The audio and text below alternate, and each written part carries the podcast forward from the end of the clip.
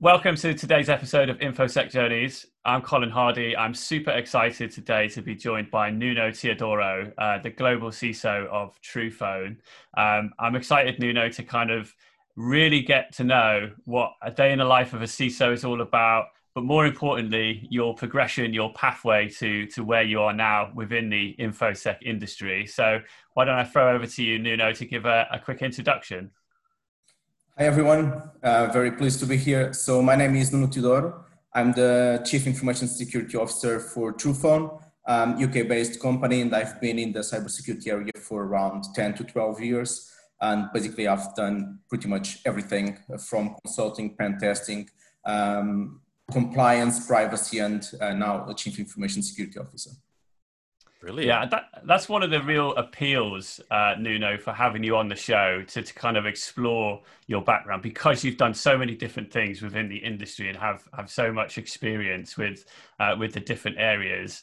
Um, and what I don't see a lot of personally when I speak to others in industry are CISOs who have lived and breathed, you know, what it's like, technical, hands-on, uh, you know, security engineering, that kind of stuff, and you've seen all the challenges. Um, I, I, tend to see like CISOs develop from the security risk background, uh, which is a little less ha- hands-on. So, so I guess uh, I'm interested to know what what your kind of um, you know what your role's responsibility is at Truphone, what it looks like to be a CISO at uh, a global organization um, as big as Truphone, and and uh, and we'll further explore how you got into that. Yeah, sure. So, a um, couple of questions there, but I think probably starting um, why I have this technical background. So, um, I basically started um, on a computer engineering background, and right before moving to a professional uh, first jump, I actually took a master. And right before starting the master, I already knew I wanted to do in cybersecurity. Um, so basically, I started already my thesis before starting the master um, around application pen testing, so uh, web applications pen test. So I think everything kind of built from that point onwards. Um, so my first job was as a pen tester and security auditor um, on mobile applications, web applications, networking, and then as I moved across companies and actually you are also subject to the demands of the market.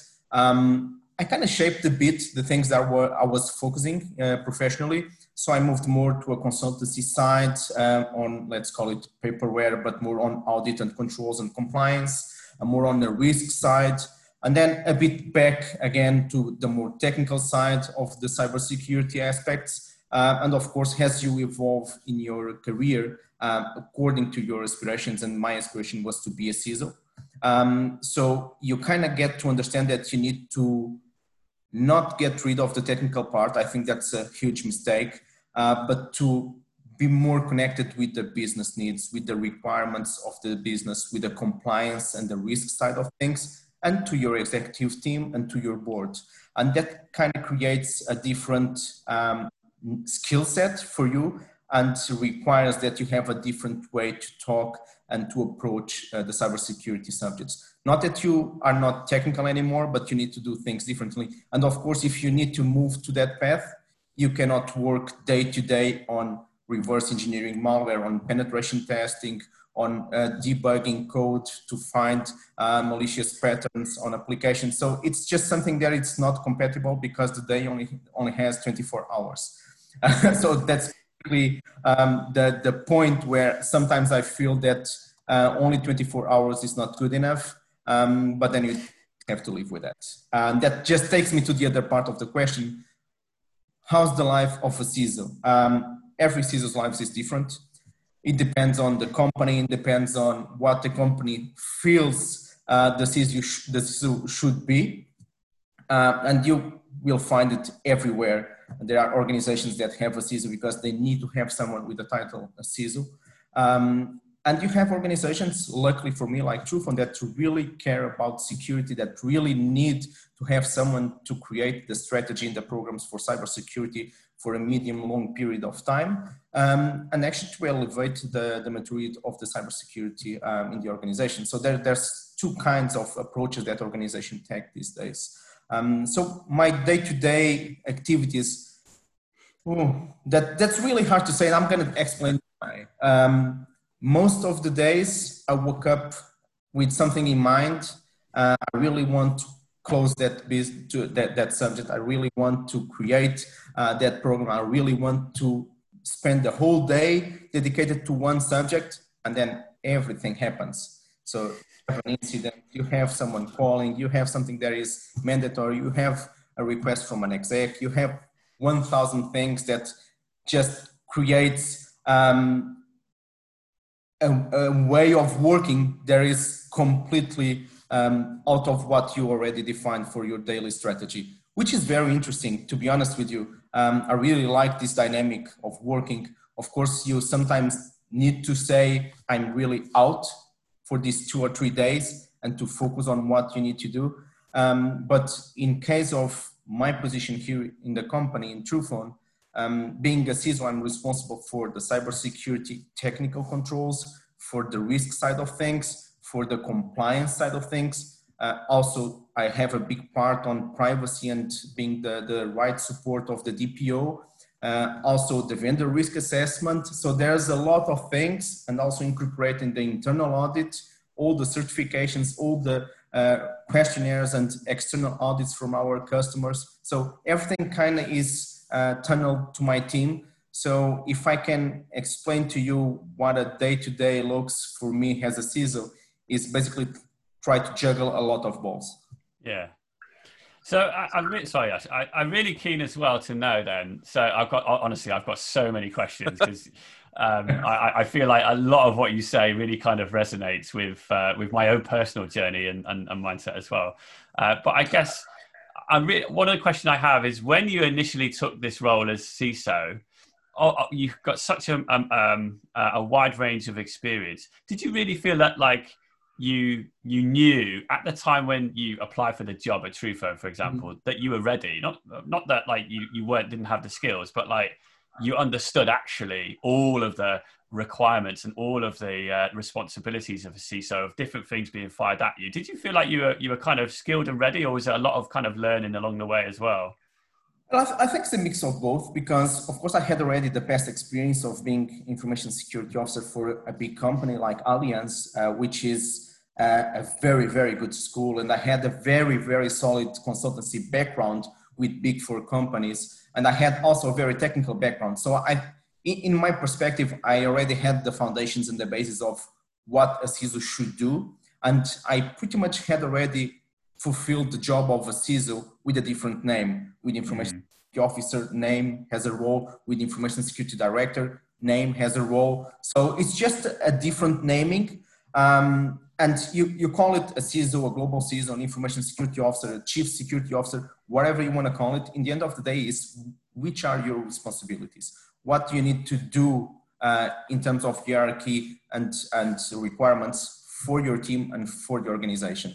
And of course, I thought I need to understand more about the business side of things because every business is different, and you really need to, as a CISO, understand which are the crown jewels of the company, and that's mandatory.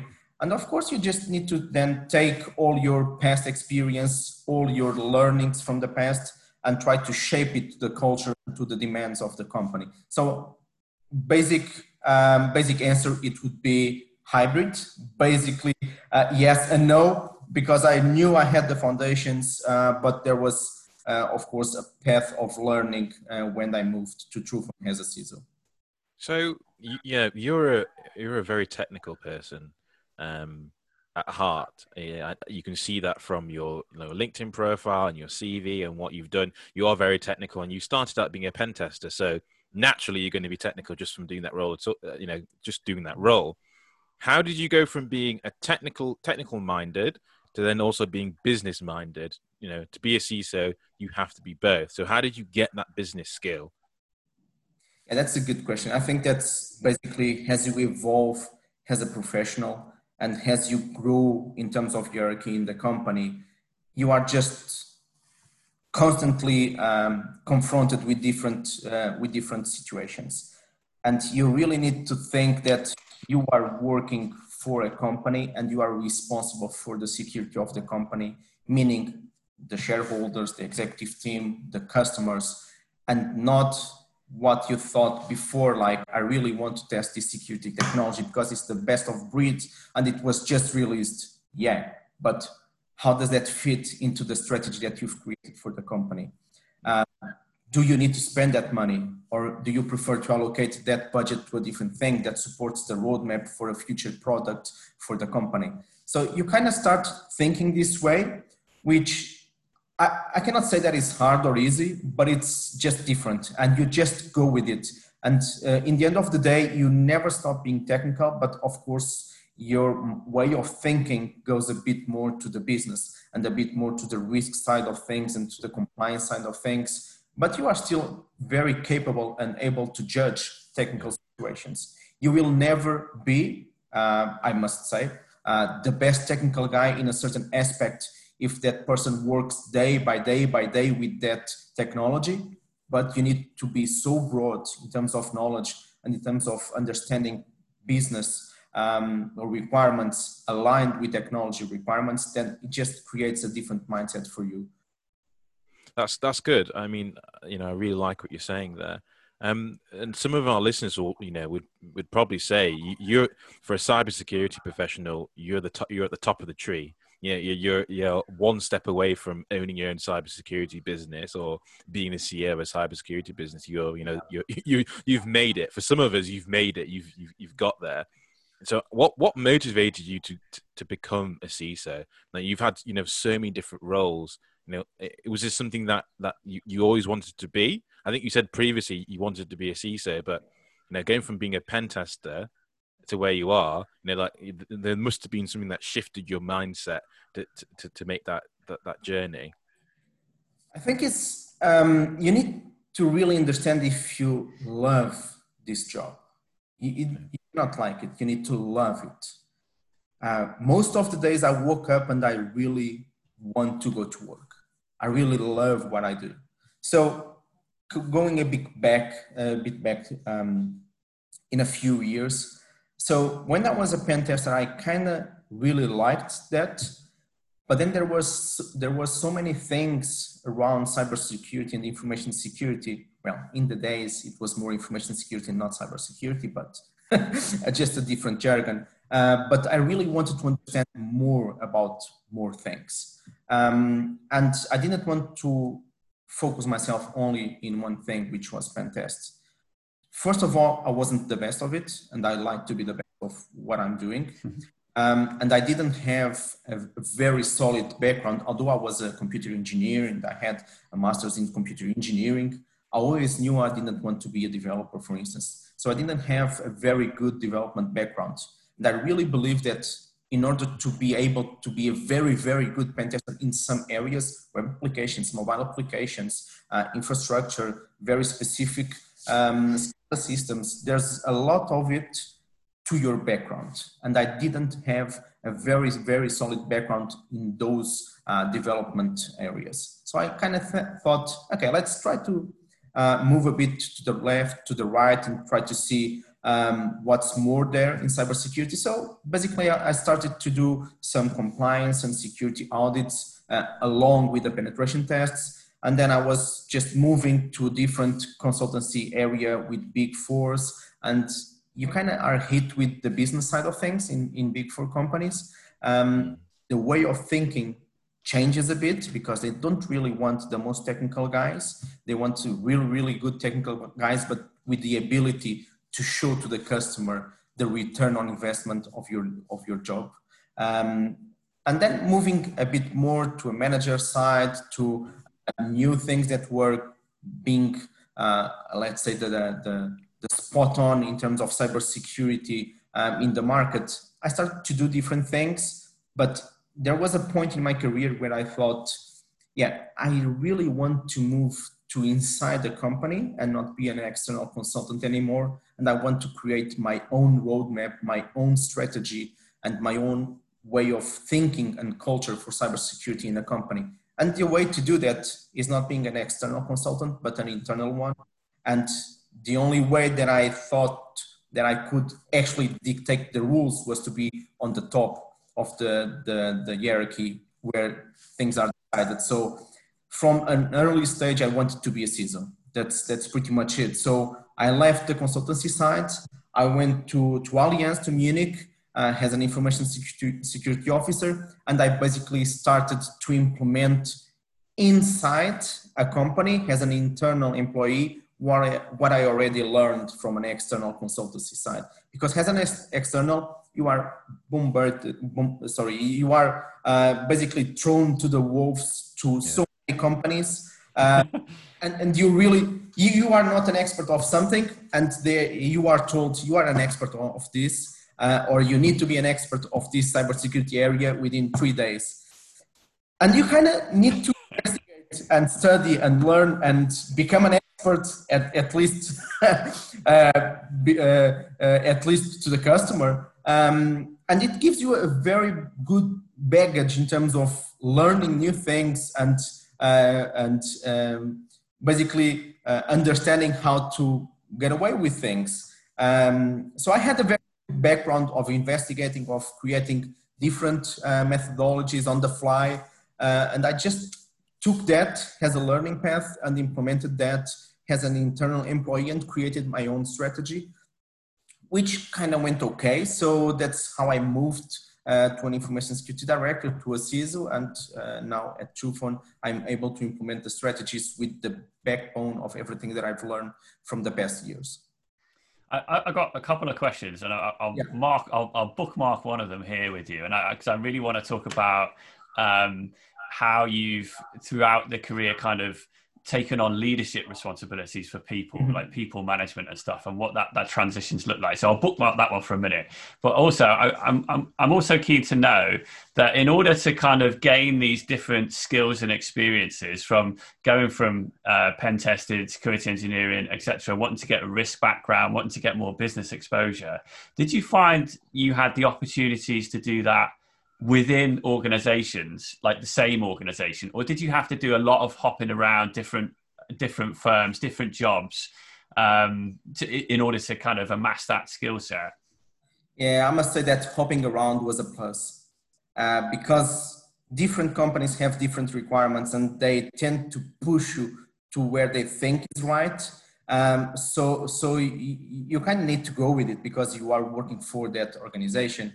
Uh, so jumping around and being subject to different realities, different industries, different executive teams, uh, different way of thinking and creating budgets and allocating budgets to uh, to products, to services, uh, to prioritizations, to strategies, really gave me an advantage in my in my perception. Um, along with that, I was always a study guy, so I really liked to study and to take certifications and to go uh, to online courses, to go to masters, to learn more about a certain subject.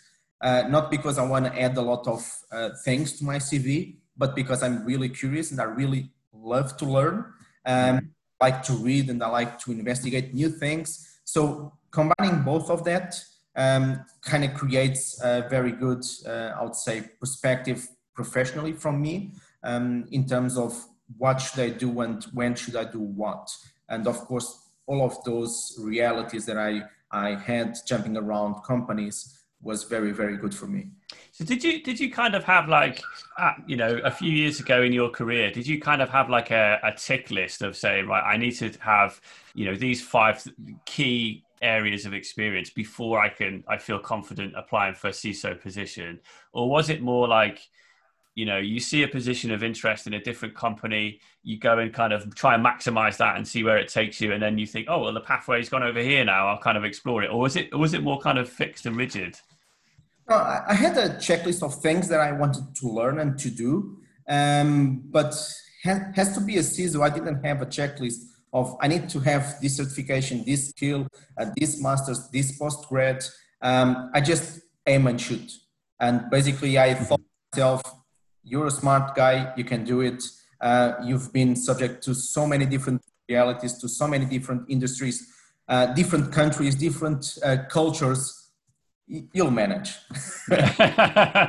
I've written that down. Aim and shoot. I like it because that's so simple. Just why not? You know what I mean? Like if you why not? If you if you really trust your skills and you believe in yourself and you know that you are a hard worker guy, um, you, you can aim and shoot. That's pretty much it. Because everywhere you go, if they are asking for a CISO, it will be a different kind of CISO that you are already doing. Uh, because the culture of the company is different. The, the way of the, the executive team, uh, team thinking is different. Uh, the employees are different. The country may be different. So you need to adapt. The foundations are there, but you just need to, like I said in the beginning, aim and shoot and just go with the flow and take all your uh, background knowledge and implement it. So let me come back to my bookmark. Oh, go on. I, I, no, I was going to say, I've, got I, so I, much here. I, know. I remember. I, was going to say, I, I, don't, I don't want to squash Colin's question about the people management, but I was just picking up. Uh, you know, you're really, you're, you're really confident. Like, you know, you come across as being really confident. Did you have you always been confident or did you build the confidence over time through experience or training? You know how did you do that? Because i think it's really important for for someone to be able to job hop like that to be able to you know, have the confidence in themselves. Um, can you are you able to explain how you built that confidence?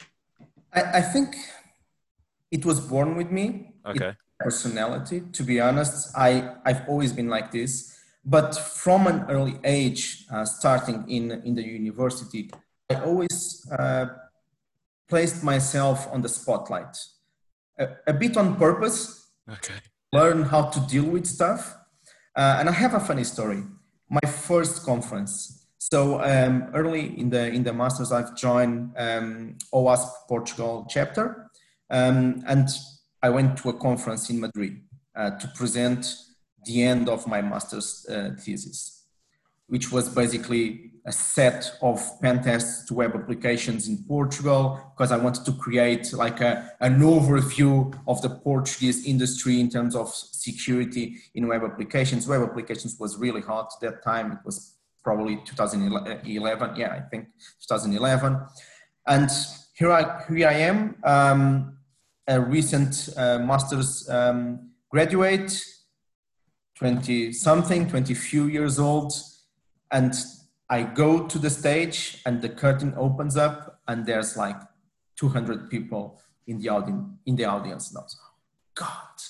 Then I look at the, f- the front row, the first row, Bruce Schneier. Oh my God. and I'm going to present dumb slides about my master's thesis. And I, I like was it. nervous um, so I think from the beginning, I also made myself uh, being in the spotlight and to deal with situations. So after a few years, you just go to conferences, you just give interviews, you just write papers, and you just do whatever with a certain confidence because you look back and you you remember, yeah, I already did this in the past. So um, you kind of build yourself. So you need to have this in your personality that that's a, a given point but you can also build this for yourself. You need to work on yourself. The best investment that you can make um, like many um, i would say um, genius genius people said is in yourself. You need to invest in yourself. Either put yourself in critical situations to learn how to deal with it uh, also uh, investigate study read do something for yourself and you you will improve as a person and as a professional that's really Amazing. good advice. Yeah i think uh, that that's so insightful. What did did you get to speak to bruce schneier after your presentation by the way? Yes but i, I just said hello and the clock. Yeah i was um, i was meant to be here for one hour and it's already 58 minutes so i need to go so, so he basically flew, flew from the United States to Madrid. He spoke for uh, one hour or 40 minutes, and then he just uh, said goodbye to the organization. Luckily, I was part of the organization because I was part of OWASP Portugal. Um, and I just shook his hand and yeah, see you next time nice, very good. Yeah, I had the pleasure of meeting Bruce myself actually a little while ago, but out in uh, Boston. Uh, he's a nice guy, but uh, yeah, yeah, very very interesting. I like your story. So um, looping so, back to Colin's question. Then. Yeah, let me come back to so I, I, I, and I asked this with a tint of uh, kind of personal experience and, and kind of selfish insight, really, uh, to learn more about this because I feel like you're personally coming from a very technical background of you know reverse engineering malware. That's how I kind of cut my teeth into the industry, mm-hmm. um, uh, and now being in a leadership position, it, I, I, I find. Um, there's almost like a position or, or a, um, what's the word I'm looking for? Like a, a point that you get to where you think, well, I could just carry on here being super technical and go and be mm. the best malware reverse engineer in the planet. Or, you know, actually I could help other people and, and kind of develop other people to be as technical as that and help them on their journey, etc. But I also, I find that quite a lot of technical people don't like the management like they're not interested. They want to sit in their bedroom. They want to sit in a debugger. They want to smash through Burp Suite on a you know pen test or whatever, and they don't want to manage people. Um, but they've got to have a manager, right? And you've got to, you've got to be able to kind of bring these people on board and with the whole kind of strategy that, that you're trying to deliver. So I guess the, the question is kind of two sided. How how do you find managing technical people? How do you you know kind of showcase their value? And then also the second part is how do you develop those skills yourself as a technical person? How do you kind of break free into that management uh, arena? Yeah. So again, I think it's something that either you have it or you don't, because not everyone is a people person. Uh, that's just a fact.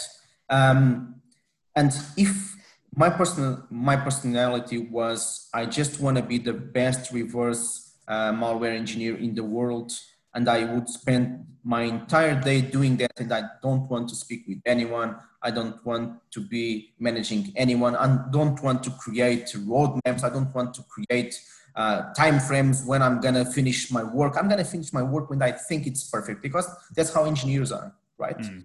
We want to be um, delved into the, the, the technical side of things so I, am a people person so i like to talk with people. I like to manage people. Uh, and although i really like the technical side of things i really like to create high performance teams. I like to look at someone and see that person is really good at doing something.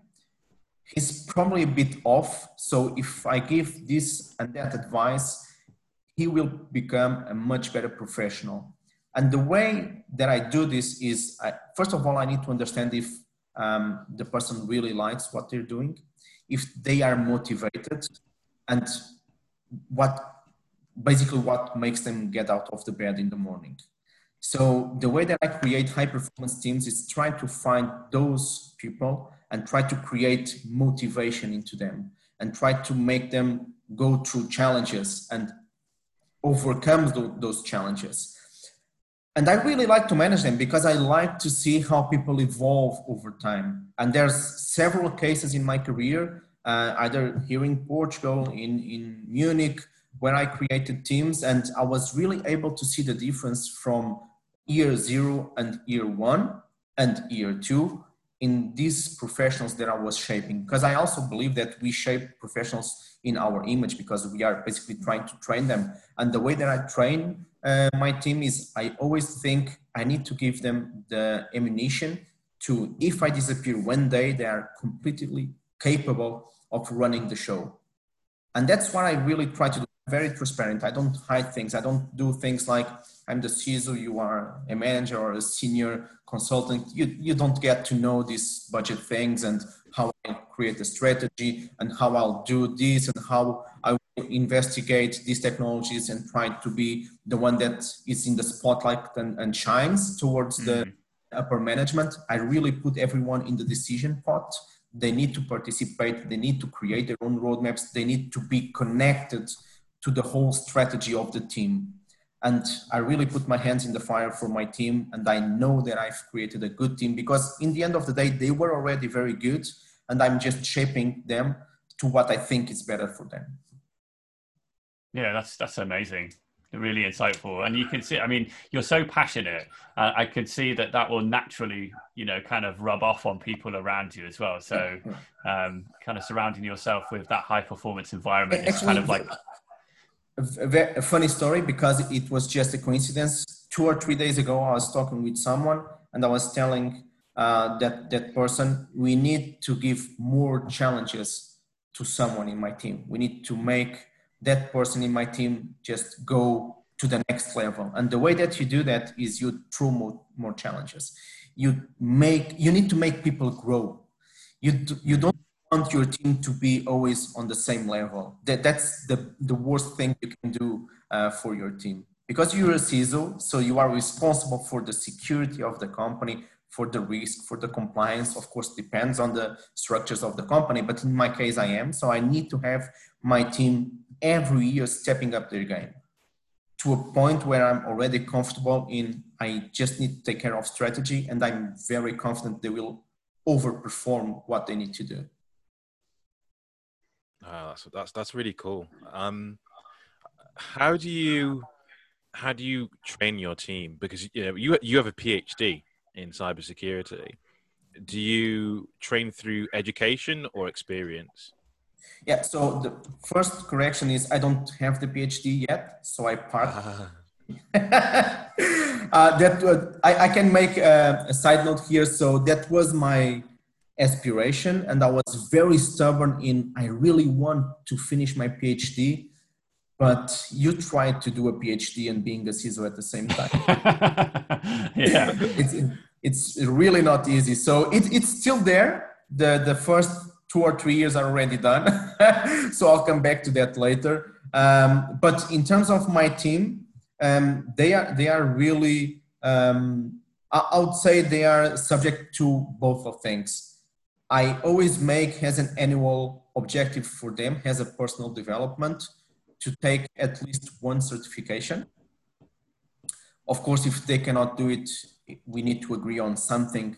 There is, there is more, let's say, certification level or academic level, because I really believe that there's a good way for people to learn, to study, to investigate. And the other side is they learn on the job because I don't have, I don't have a very big team. I have a, a small team and we deal with a magnitude of subjects that is impossible that any of us is subject to only one or two areas of cybersecurity. So they are they basically know everything that a CISO should and need to do. And of course, they are a bit more specialized in three or four areas that they are their responsibility, but they are always subject to other areas. So they really are uh, learning on the job on, um, I would say, uh, a number of 10, 15 different things that if they move to a different company or they want to move to a different uh, responsibility set within the company, uh, within my team, they are able to do that. So it's a mix of things. I really want them to study and to make something more academic because I believe uh, in that. And I put them on the spotlight for a number of things on the job. How, important then do you think? Um, it, certainly, what I've seen in recent years, the kind of advent online of the the kind of free open source courseware. Um, mm. You know, you can go and study with Harvard, with Stanford, with MIT, etc. Uh, pretty much for free as well. Do, do you think that's plays uh, a part in helping shape people's personal development in, in cybersecurity? Yeah, of course. So you, you, you cannot think and this is a, something that CISOs often think that you cannot think you're the best and that you know everything and you create better strategies and better roadmaps than everyone else. Um, you need to think that you can learn from someone and there's always a different perspective. Uh, one example, I took the, the cybersecurity risk um, course from Harvard and did I learn something? Yes. Was it everything new? No, of course. It's not supposed to be like that. But it also depends on how far do you want to take it. I could just have took, took the course and did the exams with the materials they provided, but I took the initiative of studying more and deeper and investigating all the use cases that they provided into the Harvard course. And you learn from that you learn because you, you are forced to investigate how Equifax hack happened, how Yahoo hack happened. You can really investigate with the depth that, that you can, that you want. Mm. Basically, you are in control of yourself. So you can either learn a lot or least um, according to you to your will. And that's the same in, for instance, if you take um, any university degree, you can study and pass the university degree with an average grade, or you can pass with the same average grade, but really investigate a lot and learn a lot for yourself. So that's basically what I think. You you need to decide what do you want to know, what do you want to learn. Do you, do you think then? Honestly, I've got so many questions that I, will almost forget them if I don't write them down as I'm going through here. I'm like the world's worst interviewer, but I think you, you covered so many points there, which I'm which fascinate me. I, I guess when we talk about if you went and did a master's degree in cybersecurity and you're fresh out of university, fresh with your master's, and you're trying to break into the industry, do you think the knowledge that you've learned on the surface, without, I mean, you've articulated there that if you go to town on it, if you really deep dive and you find out all of the all of the nuts and bolts, then you, yeah. you'll definitely get immersed in in the real life. But do you think on the surface in academia, there's there's enough content to kind of prepare you for for life uh, within an infosec career? Well, you, you have you have very good things out there right now. Uh, back in the days, a couple of years ago, you didn't have this kind of offer that you have now. So you now have very very good offers. The thing is, is it enough? It's good for you. It helps you. It gives you the foundations, but working experience is always the best thing for you. Mm. Being subject to uh, to the business, to the requirements, to the pressure, it's very different of learning techni- uh, theoretical things uh, or technical things in an academic way. It's very different. Um, so, so, so that's why I say I always think that uh, my team or any professional, for that matter, uh, should combine both because you always are able to learn more in an academic way but you cannot just get rid of the professional experience because that's the, the heart of things mm. how do you how do you suggest someone gains you know you fresh out of university you don't have any experience uh, you know how how do how does someone get that experience you know so so say i'm fresh out of university i come to you Nuno um, and I, I want to internet Truphone do you think is that something people should do or you know how do they get that experience without knowing anyone um, yeah, for, for, sure. I, I think uh, the, the first point is if you are fresh out of university and you already have a passion for this area, then you probably already know a few names in the industry. You already mm-hmm. probably read a few blogs uh, from someone that you uh, that you think um, is is uh, someone that is credible um, in your field. You already try to do something at home because you are fresh out of university, right? So you probably have the time to go home after class and to learn a bit more, to study a bit more, to dedicate yourself to something that you like. Um, and then it's just a matter of going to someone or applying to positions. Yeah, I'm fresh out of university. I probably don't know much, but in my free time, I really like to investigate this subject or this subject, and I would like to learn from you. And if you show up as someone very motivated and that really knows what you want, I think nine out of 10 companies will take you. Mm. The things that I really aim uh, to see in someone when I interview someone is the, the, the way that they are motivated. If they are just looking for a job to make money, if they are just looking to step up from the previous job uh, into a different uh, role, or if they are really passionate by the, the business and the uh, activities that they are going to perform in that role. So that's something that you don't need a degree to do. You don't need a, a master. You don't need a postgrad. You don't need a certification. You just need to be very curious and very motivated. Yeah, fantastic. What do you think about the, the kind of benefits of having like mentors uh, within the industry? Do you have people influences yourself that you maybe still kind of uh, chat with and help, you know, on a personal development point of view, or do you think that actually there's not enough and, and you're leading that and you're, you're you're trying to build that yourself? Probably a bit of both, I would imagine. To be honest, I don't have any, uh, but I think it's it's a good way. Um, it's a good way to put yourself more connected into into that field.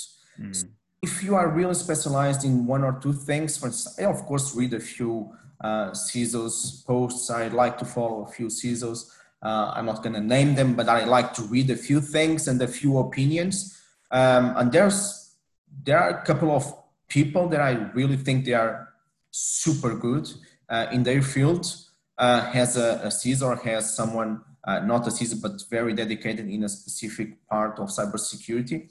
And I like to read them and I like to understand what they think and I like to uh, see how they deal with certain things because they are subject to different realities, to different pressures, to different uh, industries. And you can really learn from that because you can see the other um, side of the coin. You can see things with a different perspective.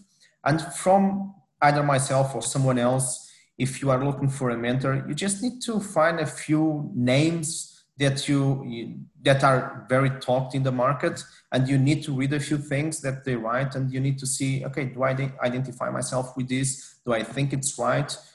Do, should i engage with him and explain or ask for explanations on uh, their points of view in certain things? Of course it's always fruitful to read about something that you consider that someone is a credible person in the industry uh, but for instance, in my case, I don't have a mentor uh, in, a, in a strict word of, of mentor. What's kind of, as a CISO then, I mean, with, with the skills and the career path that you've been on so far, so far, like, are, are you, are you looking next at like, what's after, what's, what's the life after a CISO? Or is it, uh, you know, do you think, to, is it like, a, a CISO role in, in bigger and bigger organizations, or do people tend to look at like maybe executive uh, positions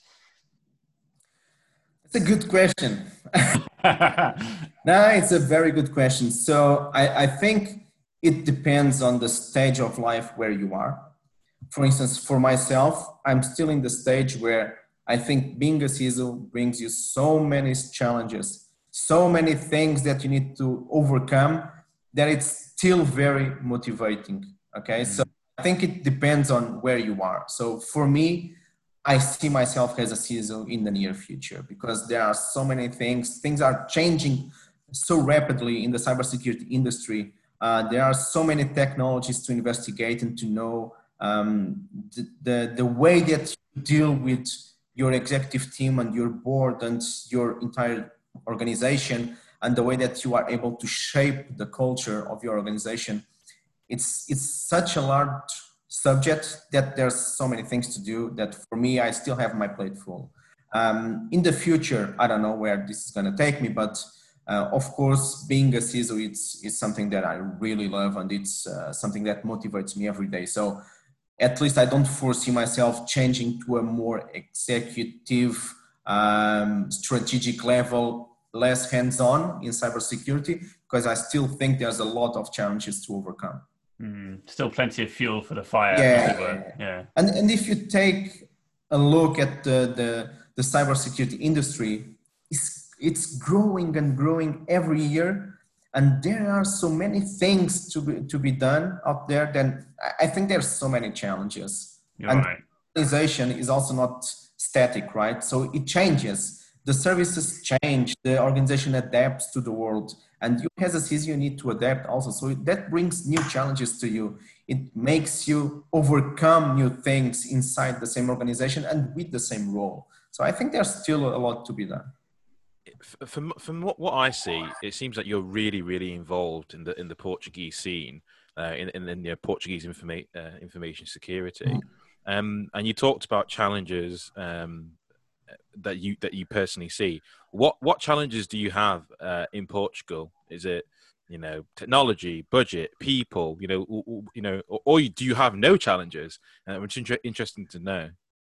No, for sure we have we have uh, challenges. Um, I would say budget. It's a big challenge for every CISO. That's of course number one. but, right? Yeah. Number one. Well, I would say that number one is the culture uh, of the organization, and probably number two, the, the, the budget. But uh, focusing in Portugal, Portuguese companies tend to be not as big as other multinational uh, companies. So the way that you deal with budgeting and requesting for resources, either people or technology or any kind of investment, is probably not as easy as in other countries. And also in terms of culture, um, it's a, it's a, a, country where we are kind of here parked um, near the sea and we are not subject to as many, uh, I would say, industry regulations and requirements as some other parts of the world. So that kind of creates a culture in the companies um, that cybersecurity is kind of the second thing or the third thing that they need to think because there are more important things. Um, mm. For instance, if you go, I don't know if this is the best example, but if you go, for instance, to the UK, uh, a company, a medium or big company that is not certified in 27001 is basically, you, you don't find that because it's a standard. It's pro- probably something that every company is used to have and to do. The same doesn't have in Portugal. Um, so, so the culture and the, the way that people give relevance to the cybersecurity ecosystem in Portugal is not as mature as in other countries. Uh, alongside with the cap- capacity of investment in Portugal is probably a bit lower than in other countries. Uh, so in other words, we either don't or cannot take cybersecurity as seriously as other companies or, or the other countries. Yeah, that's fascinating. But yeah, I, I definitely. Uh, you're right about the ISO thing. You know, it, it's almost like a given in the UK, but yeah. I never, I never would have thought actually it's a different uh, situation outside of uh, outside of uh, the island here. So that's really interesting. All right, listen, I'm. Um, let's wrap it up. But I, have got. I'm, I'm, super keen to play this little game with you. I always feel awkward playing this game, uh, and I think it, it, stems from the fact that I find it personally quite difficult. Um, so, so good luck. So we've got a list of um, of words here, uh, which I'll throw at you. Maybe maybe kind of ten or so, uh, and I'm keen to see what the what the first thing is. It doesn't have to be one word, but the first thing that you think of when we when we throw a few few of these terminologies at you. So, are, are you ready? So, so should I just say one word that I say. Say one word or the first thing that comes to your head. All right. okay, that's gonna All be right. funny. Okay. We'll, we'll, start. We'll start with a few easy ones. Uh, data breach. Money. Uh, cloud. New data centers. Um, certifications. Mandatory. Blockchain. Buzzword. Everyone says that. really? uh, yeah. Uh, password. Old. Virus. Old. Mental. Useful. Phishing. Everyday business. Progression. Uh, useful. Security. Mandatory. Passion. Mandatory. there you go. I, like I repeated myself. no, no, no, it's good. No, I like it. It's hard, isn't it? It's, uh, it's yeah, it is. Uh, when, when, you start that, you, you kind of think, yeah, there's a lot of things I can say for each word, and then you say, oh my god, what I'm gonna say. Uh, I always feel awkward playing that game, but thank you for playing it with us. It's really appreciated. I really appreciate your time. Your insights have been absolutely fascinating. I know people will really, really enjoy this episode. Uh, so thank you for sharing. I actually think there's so much more we can cover. So no doubt we'll we'll have a follow up session with you if you're yeah. game for that as well, Nuno. Great, thanks for having me. It was really, really good to have this chat. It, it's a fantastic format for for this chat. Thank you.